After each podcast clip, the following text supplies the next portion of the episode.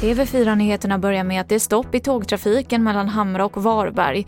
Och det här påverkar alla tåg på sträckan Göteborg-Halmstad-Malmö. Stoppet beror på ett elfel och i nuläget så finns ingen prognos för när trafiken kan gå som vanligt igen. En man har gripits i Kristina Hamn efter att flera kvinnor ska ha blivit överfallna på två olika platser i staden i natt. Den gripne mannen är i fyrtioårsåldern.